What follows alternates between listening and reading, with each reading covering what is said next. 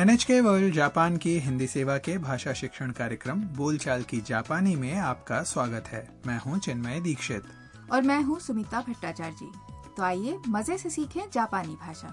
आज 23वें पाठ में अपनी पसंद बताना सीखेंगे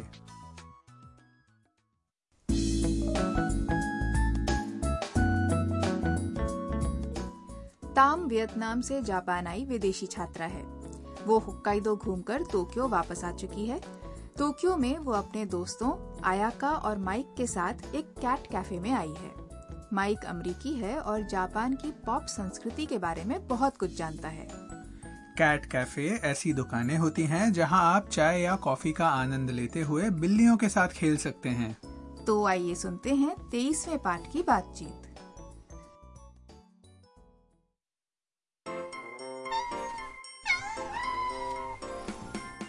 かわいいみんなご飯を食べています本当にかわいいね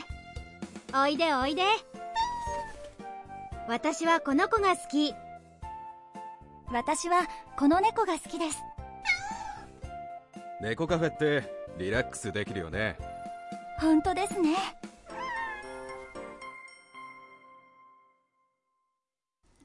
अब इस बातचीत को फिर से हर वाक्य के अर्थ के साथ सुनते हैं पहले ताम ने बिल्लियों को देखते हुए कहा かわいい कितनी प्यारी है みんなご飯を食べています सब खाना खा रही हैं फिर आयाका बोली 本当にかわいいね सचमुच प्यारी हैं उसके बाद आयाका ने बिल्लियों को आवाज लगाई おいでおいで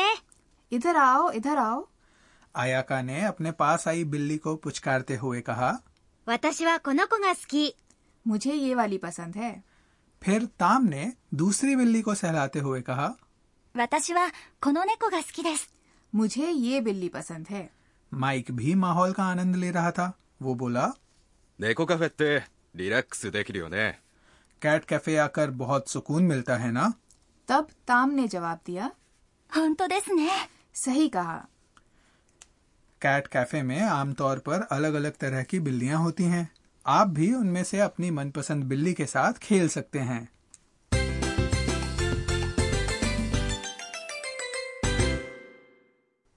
आज का मुख्य वाक्य है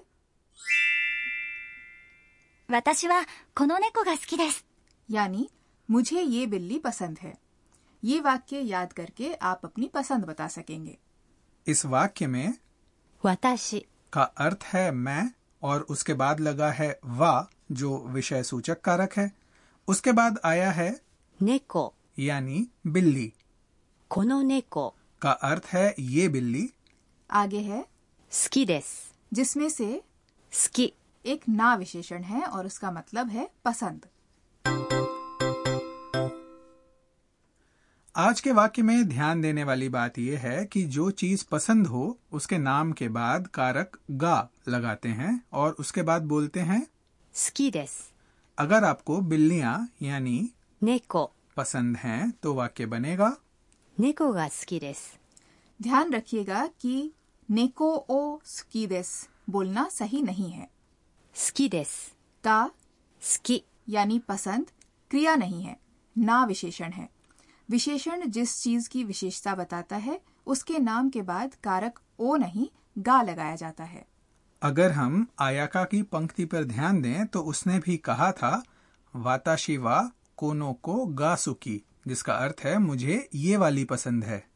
करीबी मित्र से बात करते समय आप अंत का です。 छोड़ सकते हैं और 好きです。 की जगह सिर्फ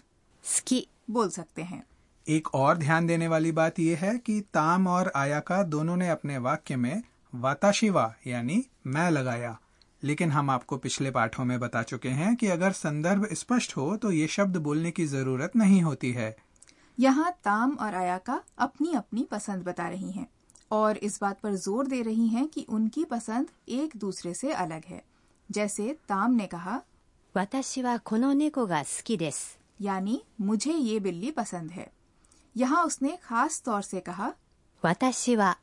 तो अब उच्चारण का अभ्यास करते हैं सुनिए और दोहराइए 好きです。この猫が好きです。私はこの猫が好きです。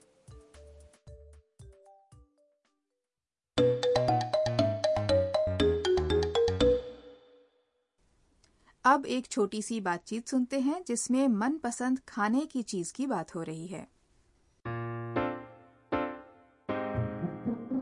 食べ物は何が好きですか寿司が好きです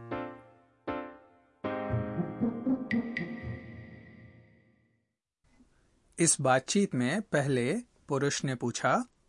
食べ物は何が好きですか खाने में क्या पसंद है यहाँ 食べ物、 का अर्थ है खाना या खाने की चीज उसके बाद लगा है विषय सूचक कारक वा 何、 एक प्रश्नवाचक शब्द है जिसका अर्थ है क्या तो 何が好きですか का अर्थ है क्या पसंद है महिला ने उत्तर दिया 寿司が好きです सुशी पसंद है सुशी एक जापानी व्यंजन है जो पूरी दुनिया में लोकप्रिय हो रहा है तो अब ये बातचीत दोबारा सुनिए और उत्तर दोहराइए 食べ物は何が好きですか寿司が好きです。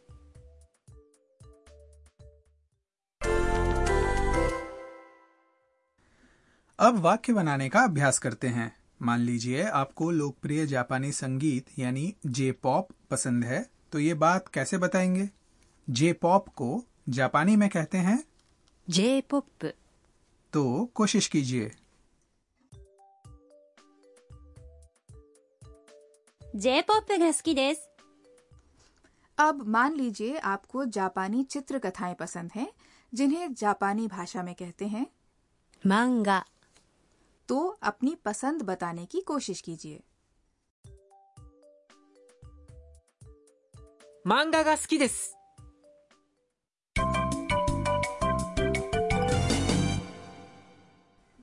अब बारी है आज के सहज वाक्य की जो ताम की पंक्ति है आप भी याद कर लीजिए 本当ですね本当、 है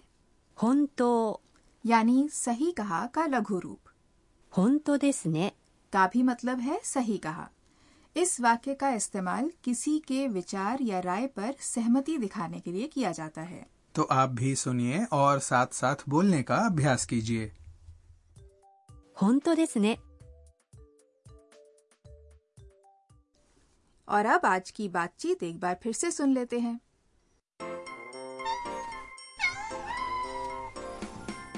かわいいみんなご飯を食べています本当にかわいいねおいでおいで私はこの子が好き私はこの猫が好きです猫カフェってリラックスできるよね本当ですね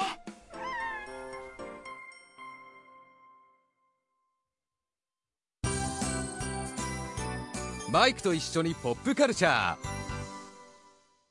अब हम लेकर आए हैं अंश माइक के साथ पॉप संस्कृति जिसमें आज हम बताएंगे जापान में तरह तरह के दिलचस्प कैफे के बारे में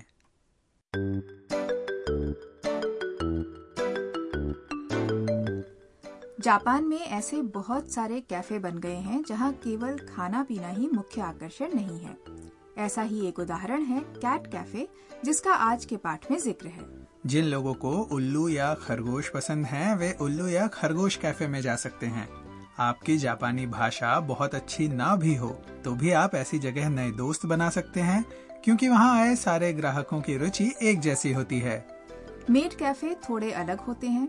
वहाँ खाना परोसने वाली लड़कियाँ फ्रेंच मेड जैसे कपड़े पहनती हैं और ग्राहकों को मालिक कहकर संबोधित करती हैं इसके अलावा जापान में आशी यू कैफे भी हैं जहां आप गर्म पानी में पैर डालकर बैठ सकते हैं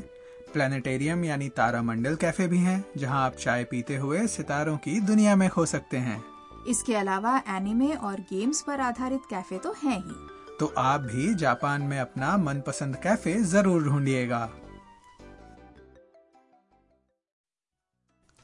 दोस्तों आशा है बोलचाल की जापानी का आज का पाठ आपको पसंद आया होगा अगले पार्ट में अपनी नापसंद बताना सीखेंगे तब तक के लिए सायोनारा